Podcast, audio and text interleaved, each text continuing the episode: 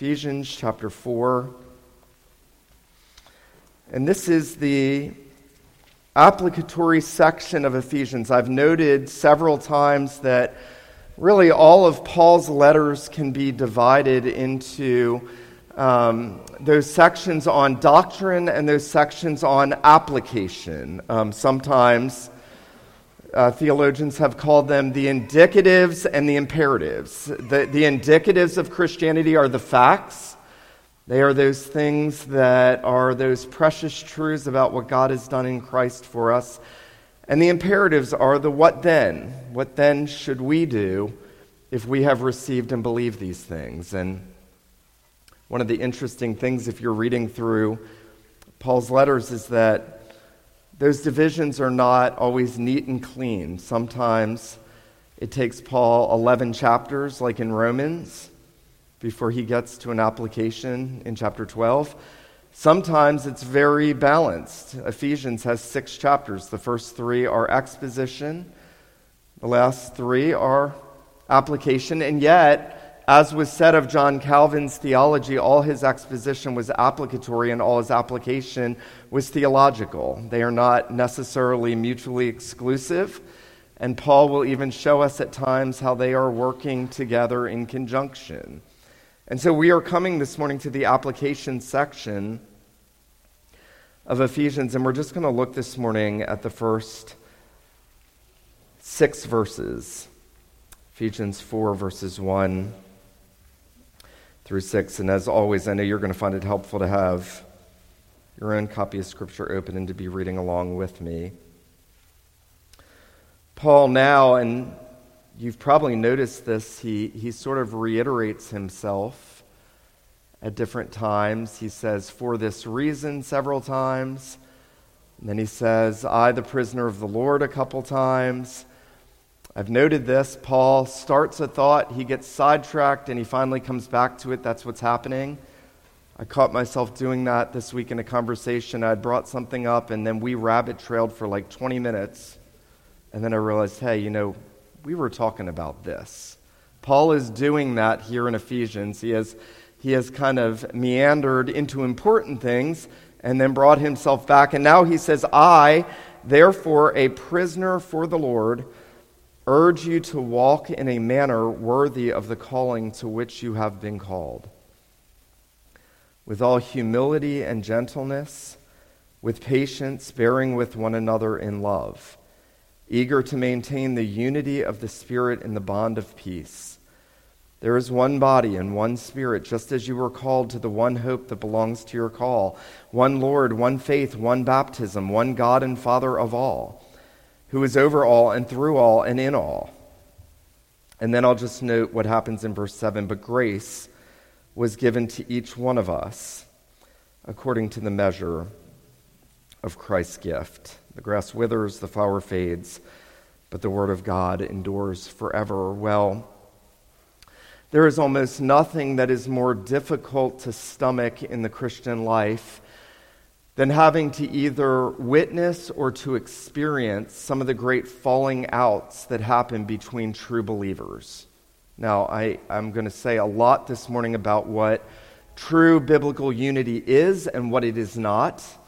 We want to be very careful in that, but there's almost nothing more painful than when we have either witnessed or have experienced falling outs with other true believers. Um, there are many examples of this throughout church history. One of the ones that often comes to my mind is that, that account of Ralph Erskine and his third son, John Erskine. Now, you probably know Erskine College and Seminary. They're in due west of nothing, due west of nothing. They were named after the Erskine brothers, John or Ralph and Ebenezer Erskine. They, they were two of the great theologians of the 18th century in Scotland.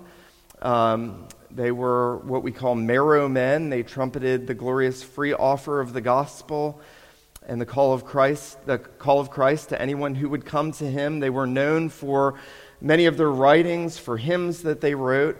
And yet, one of the things you may not know about Ralph and Ebenezer Erskine is that they were part of the secession church movement that broke away from the Church of Scotland in 1733. That was an important move. That's where we got the, the Associate Reformed Presbyterian Church, the ARP, as we have many of them here in the Carolinas. That's where it was started. It was a secession church movement. They had left the Church of Scotland over divisions regarding polity and ecclesiology, church government, the relationship of the state and the church. These were important matters.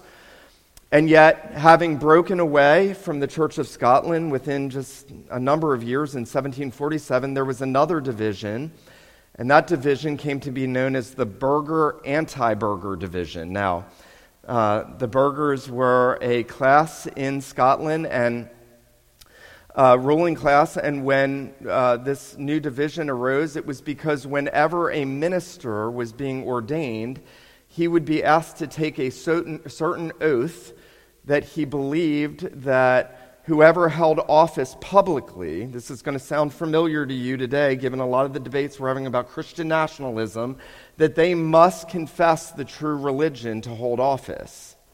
And Ralph Erskine was fine with the Burgher er, Oath, but John Erskine, his son, was not. He didn't feel like that was necessary, that that was an overreach, and in turn, that would mean that the state could help oversee the appointment of ministers, something the tr- state ought not hold to. And, and so heated was this debate that Ralph Erskine and his son John were sharply divided the better part of their adult lives. And one of the tragic features of this account is that on his deathbed, Ralph Erskine was so grieved over not having been reconciled to his son over this debate that he begged his son to come and see him, and his son would not. It is heartbreaking. Heartbreaking what probably true believers will do out of a sense of pride and rightness. It's heartbreaking how quickly men and women will divide and give up that spiritual unity that they have in Christ over matters that may be important but ought not to be those things that divide us in our communion with one another. Um, this section of Scripture, very interestingly, the Apostle Paul is now beginning to apply the Scripture, as I've noted, and we're going to see two things in this section. We're going to see first the call to Christian living, and then secondly, the call to Christian unity, the call to Christian living, and the call to Christian unity. Well, as I've already noted, Paul is moving on from giving us everything that we have uh, in the gospel of God's free grace in Christ, all that Jesus has done for us, chapters 1 to 3, to now saying that should have an impact on the totality of your life.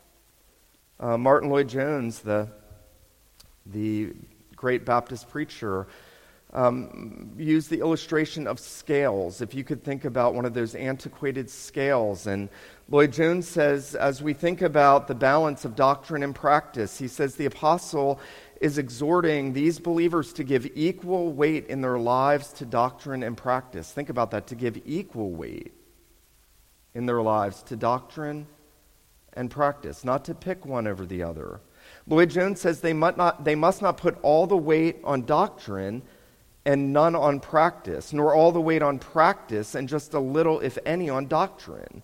Lloyd-Jones says to do so produces imbalance and lopsidedness. The Ephesians must take great pains to see that the scales are perfectly balanced.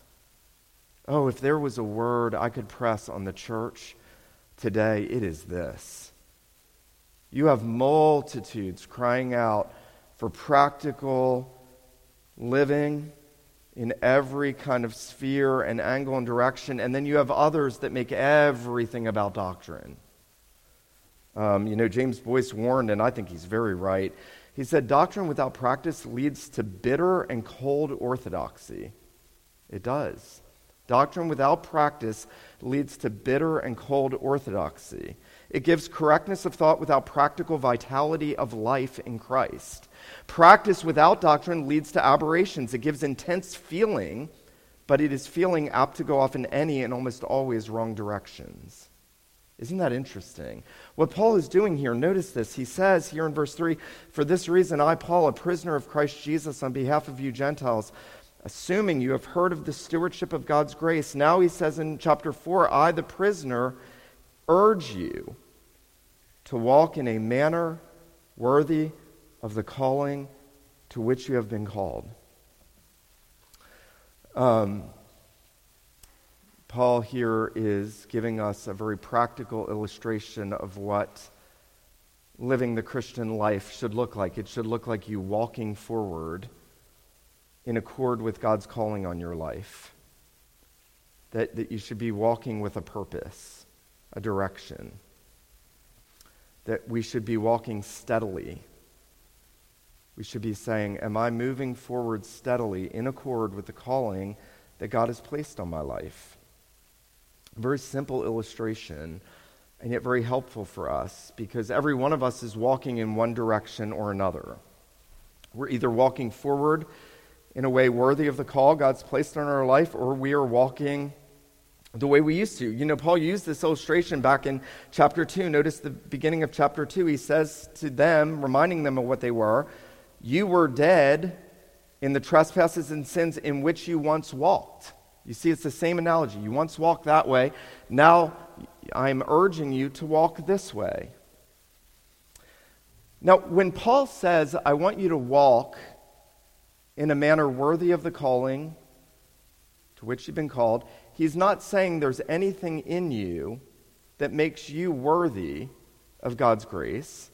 He's actually saying, because God called you by his grace, when you were walking in sins and trespasses. Now, the right thing is to walk in accord with the calling that He's put on you. He's called you into His fellowship, He's called you into His kingdom, He's called you out of darkness, He's given you the light of Christ. And He's saying, now walk in accord with what you already are. That's, that's what Paul is always saying to believers. Look, if you're a believer, if you've been renewed, if you've been regenerated, if you've been brought from spiritual death to spiritual life, then be who you are. Live in accord with what God's made you. Um, you know, it's interesting. Paul's going to talk there in verse 2 now about what are the hindrances of us obeying this call? What are the hindrances of us obeying this call? Notice this. He says, with all humility and gentleness, with patience, bearing with one another in love. Um, nothing, nothing hinders believers walking in a manner worthy of their calling so much as pride a desire to be right, a desire to be esteemed, a, devi- a desire to be promoted above others. That's the biggest hindrance to us living the Christian life. In this context, Paul's going to actually tell us in a minute it's the biggest detriment to maintaining the unity we have in the Spirit. Um, listen to this. John Calvin in his sermon on this passage says, What is the reason why we are so severe toward our neighbors and why there is nothing but roughness in us, but because each of us longs to have the preeminence? Now, listen to this. I love this quote. Write this down if you can, if you have a pen. If we compare our virtues with our vices, surely we shall find much more reason to beat down our pride than to set it up. Man, I thought about that all week. If you took a category of your virtues, virtues and your vices, you would have more reason to try to beat down your pride than to set it up. That is the greatest hindrance to us obeying the call to walk in a manner worthy to which God called us. What is the most fitting thing in the world when we've recognized what God has done for us in Christ? It's to be humble, it's to be gentle, it's to be meek, it's to be patient, it's to bear with others. That is the most fitting thing because that's what God did to us. In fact, this call is a call for us to emulate the Lord Jesus, isn't it? Who was so gentle as Christ, who was so patient as Christ.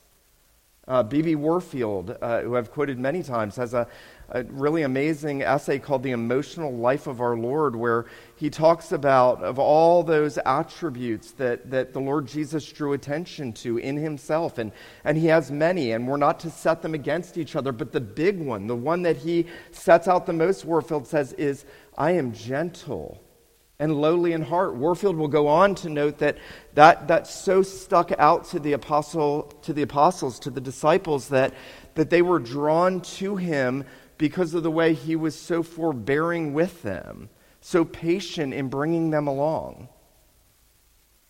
Um, that means whatever other, whatever other holiness the Lord calls us to, it's all got to be cloaked in that. And Christian living begins in the local church. Now, that's fascinating. When Paul begins to apply everything that he has said in this letter, he doesn't start by saying, Now, here's what I want you to do as an individual. He doesn't even say, Here's what I want you to do as married couples. He does that in chapter 5. He doesn't say, Here's where this applies first and foremost to the family. By the way, that's the weakness of movements that so emphasize the family that down, downplay the local church. Paul starts in the context in which this really all is fleshed out. Where does God's grace manifest itself first and foremost in its applications? It is in the church in which God has knit his people together. Listen to this. Sinclair Ferguson says the place where Paul begins to encourage believers to work out gospel grace is within the safety of the walls of the fellowship of God's people so that if it's not happening here, there's no reason for us to expect it's going to be happening when we step out of the walls of the safety of God's people. Isn't that interesting? Um, you know, we are we are to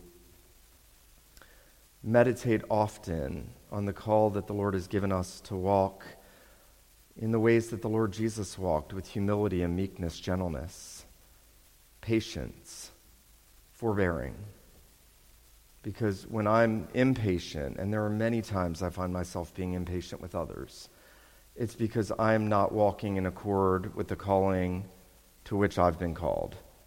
I'm not remembering what Christ did for me, and so I'm dealing harshly with others. Um, I think it was John Stott who once said uh, Pharisees were easy on themselves and hard on others.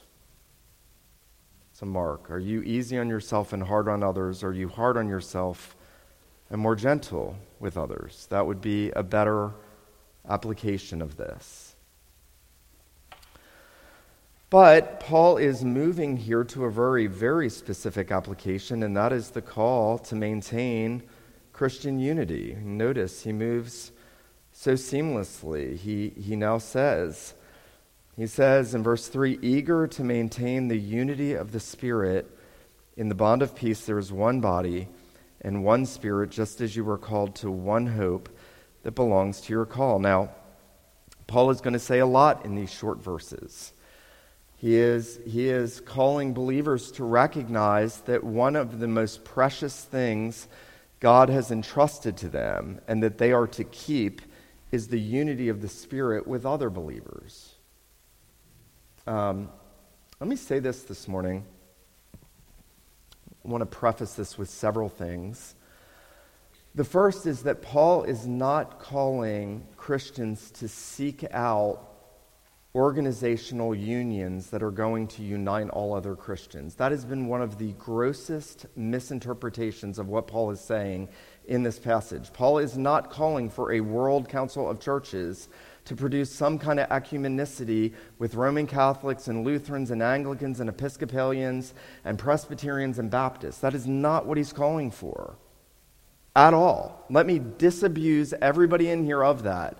That is a horrible misunderstanding. Neither is Paul teaching that there should be absolute uniformity among believers in every single thing. He is not teaching that. He is neither teaching uh, some kind of organizational union, nor some personal uniformity. In fact, Paul's going to go on to talk about diversity, and we're going to see that next Lord's Day. He, he here, though, is touching on something that God, by his Spirit, has already given his people, and that is true spiritual unity. This is where the reformers got the idea, and before them, long before them, the early Christians got the idea of using that phrase, the communion of the saints. The communion of the saints. So every Sunday, when we confess, or on those Sundays when we confess, I believe in the Holy Catholic Church, the communion of saints, we are confessing what Paul is saying right here. I believe that we have an essential unity with every other true believer from all time, over all ages, both in heaven and on earth, and every other true believer in a very special sense in the fellowship in which God has put us. And that should be of such a treasured appreciation to us that it is the first application the Apostle Paul makes after setting out these enormous gospel truths. Um, it's, it's interesting. Um,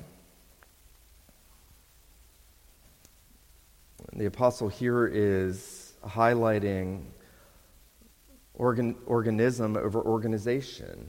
Now, I want to say this this morning church government matters. It does matter. The Bible has much to say about church government, but here Paul does not have external organization in view. Um, we had a presbytery meeting Thursday. If you've never heard this, presbytery does not produce spiritual unity. Ever. A book of church order does not produce spiritual unity. The confession of faith, as precious as it is, and as much as it articulates those doctrines once delivered to the saints, does not produce spiritual unity. The Holy Spirit, based on the work of Christ, at the command of the Father, produces that unity. Notice this is a Trinitarian unity. Notice this that when Paul comes down, and we'll come back to this in a minute, but when he comes down there in verses 4 through 6 to talk about where this unity comes from. He's, he mentions the Spirit in verse 4. He mentions the Lord Jesus in verse 5. He mentions the Father in verse 6. Where does this unity come from? We'll, we'll see this in a minute. This is, this is or, organic unity. The second someone is savingly united to Jesus, he or she is united to all the members of the Godhead. And then, because of the union that all other believers have to the triune God, all members of Christ's body are united to one another. Now, just on a practical level, that means that I am not just to see those people I really like as those to whom I'm united to in the same body. Um, there are some people that are just really easy to like, and there are some people that really aren't. I'm not thinking about anybody in particular right now, but you know, you know if you're that person, and you know probably who I'm talking about. There are some really sweet, lovely believers who make it really easy to get along with. And there are some cantankerous, ornery, sharp, grumpy, acerbic, vitriolic, just difficult people. Difficult. I'm looking for other adjectives. And, and yet we're called to love those believers if they are united to the same Christ as us. Um, just like we're called to love those that we get along with and mesh with and find it so easy to love. In fact, I would argue this morning it's more important for us to be praying about loving those difficult believers because it does come so naturally with some.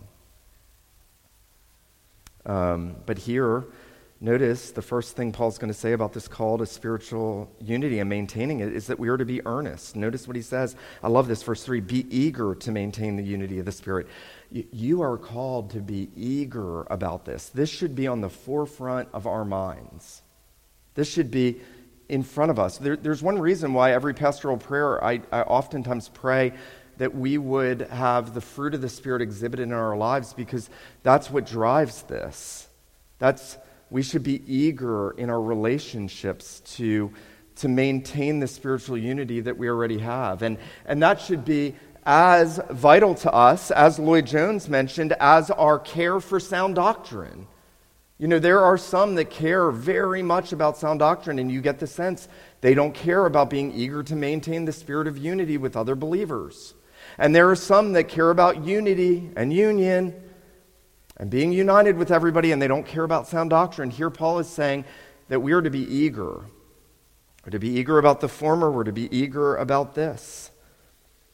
Um, Robert Candlish, he was a Scottish Presbyterian. By the way, Scottish Presbyterians knew a lot about division, more than any other group in church history. They knew about division. And Candlish said this as he reflected on this. He said, True unity of spirit is a beautiful heavenly vase, and it's in custody of rude earthly hands.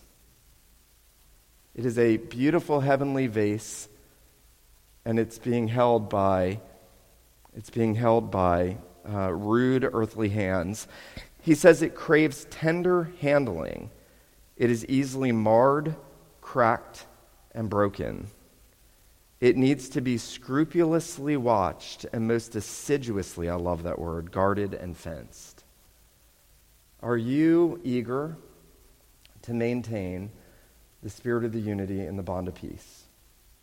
That's the first application that Paul makes in this great letter, following all those doctrines about the grace of God in Christ. Now, why is that so important? That's so important because Jesus prayed for this in his high, high, priestly prayer. Remember, he prayed, Father, I pray that they may be one as we are one. I and them, you and me, that they may be made perfect in one. And remember, Jesus said that by this all men will know that you're my disciples, by the love, by the love that you have for one another. You know who said that?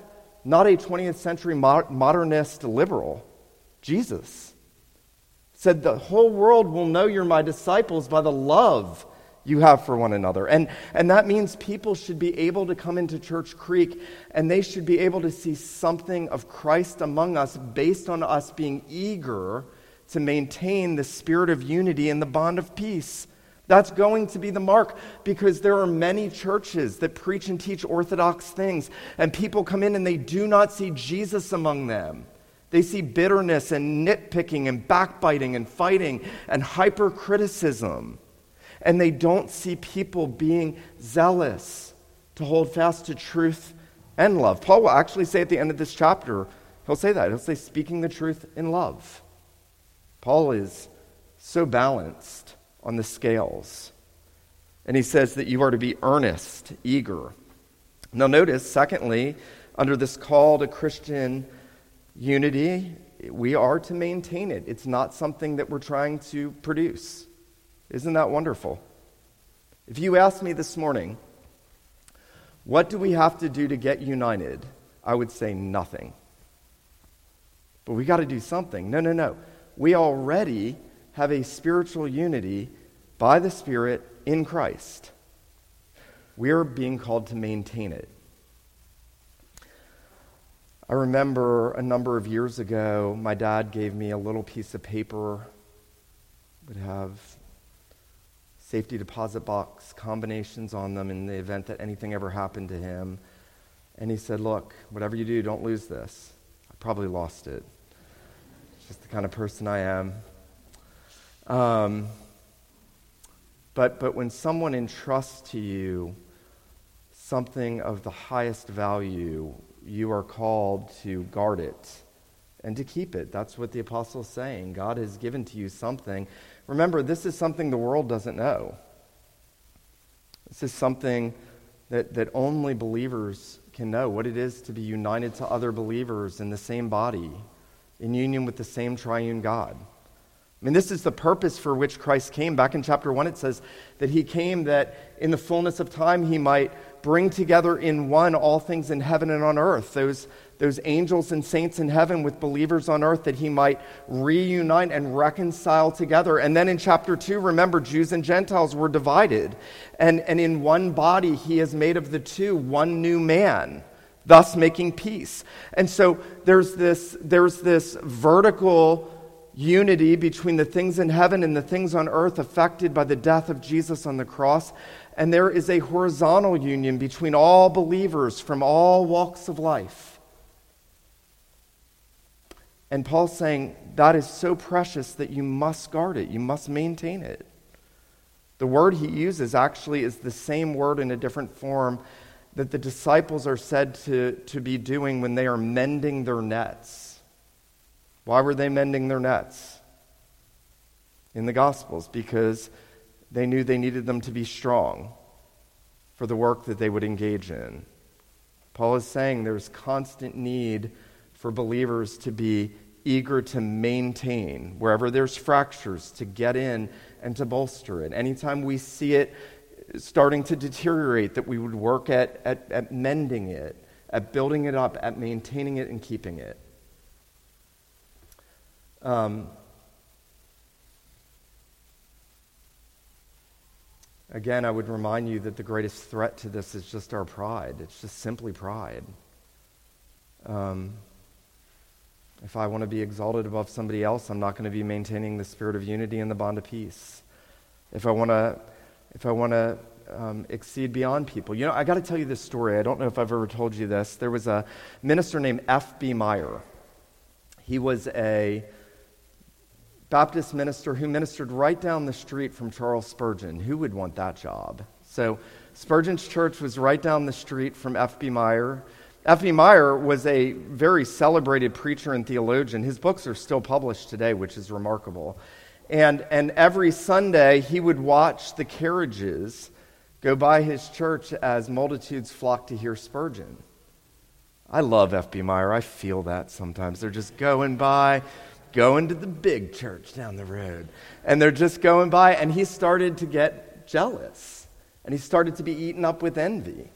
And so F.B. Meyer decided, I'm going to start praying for Spurgeon, and I'm going to start praying that God blesses his ministry. And so he, he began to do that. And Sunday after Sunday, more and more carriages were going by his church.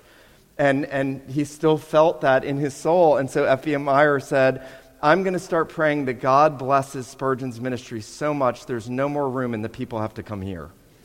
And he saw that prayer answered the point in telling you that is that that is a picture, in one sense, and though imperfect, of what it looks like to be eager to maintain the spirit of unity in the bond of peace. It means overcoming our envies, overcoming our jealousies, overcoming wanting to get our way, overcoming what I want and what they don't do right and why they don't do it, and I want you to do this. Listen, if let's let's just go ahead and make a moratorium, moratorium today on ever saying, I want you to do this. Can we all just agree to that? We will never say, I want you to do that. And instead, what can I do to bless you? What can I do to build you up? What can I do to make you more like Christ? What can I do to help you grow in your knowledge of the truth? That's what, that's what Paul is saying. He's saying we have this precious unity already. Now maintain it.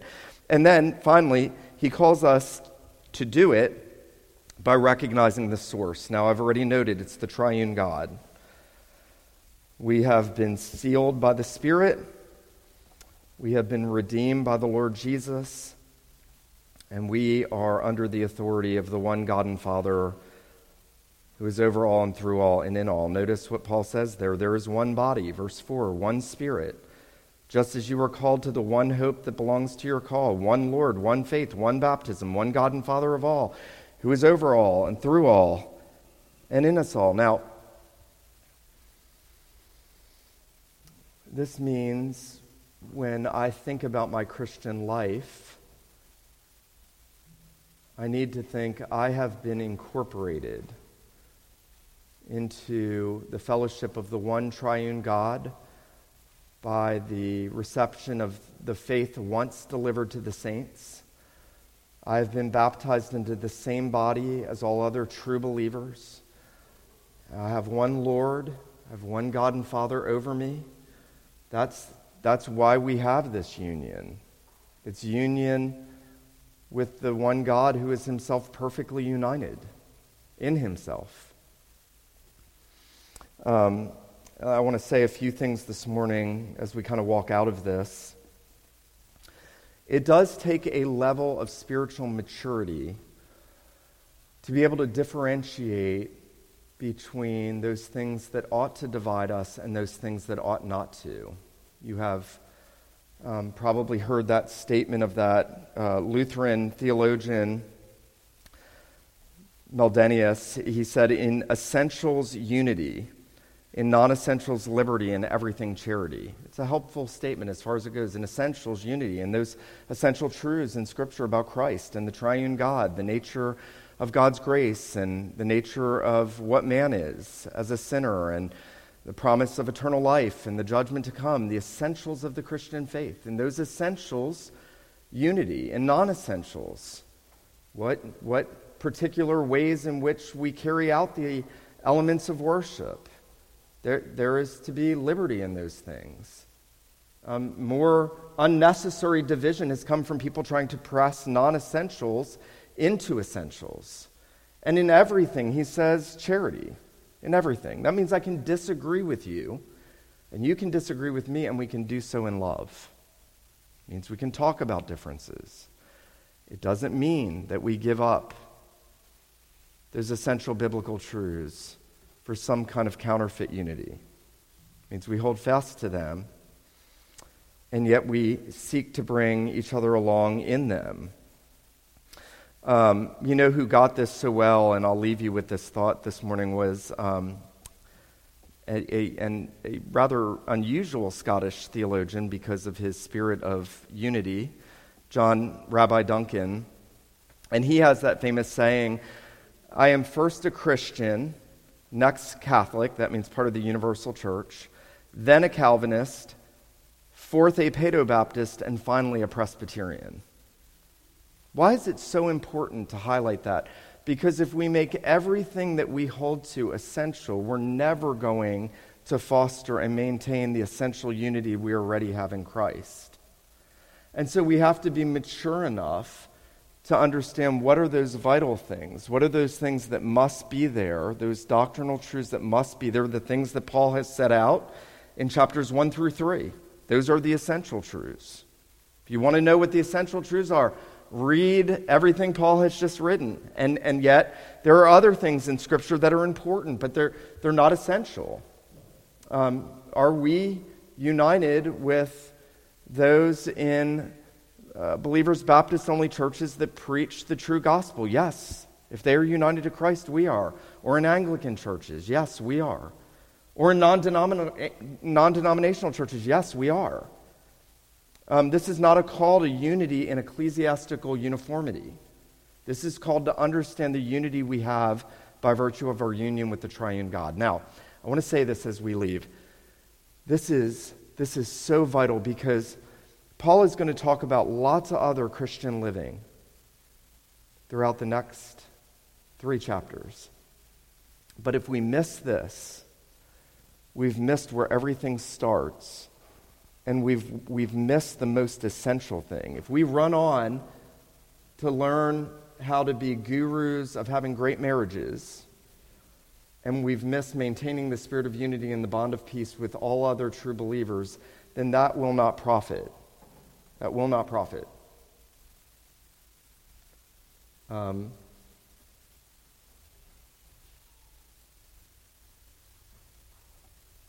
It both saddens me and it also surprises me to hear many, many doctrinally strong Christians disagree with things I've said this morning because Paul is clearly, clearly teaching that there's an essential unity we have by virtue of our union with Christ, with the members of the triune God, and, and that it is vital for us. You know, the more we do that, the more the church grows and thrives the more we grow and thrive in our Christian lives. There's going to be a trickle out effect when this happens. I hope that you'll be encouraged this morning as you consider your place in this local church or the one in which you are visiting from, that you would be zealous, that you would be earnest to seek to pursue gentleness and humility, meekness and patience, that you would be earnest to maintain the spirit of unity and the bond of peace, that you would recognize where that comes from and why it is so important that God wants you to maintain it um, in, in whatever fellowship He calls you to. Let him who has ears to hear, let him hear what the Spirit says to the church. Let me pray for us. Father in heaven, we do thank you and praise you that by virtue of our union with your Son, because you have sealed us with your Spirit and because you are over us and in us and working through us, that we are united to one another. We ask this morning that you would give us a true and real sense of that unity of spirit that you have entrusted to us and graciously given us. We pray that you would make us a people who watch against pride and against self righteousness and a desire to exalt ourselves, and that you would make us a people who are earnest in laboring to maintain what you have already given us. And so, Lord, would you do this in us? Would you make it evident that it is true in our interactions and our posture toward one another? And so, our God, would you accomplish this in us and make us zealous in our quest of it? We pray these things in Jesus' name. Amen.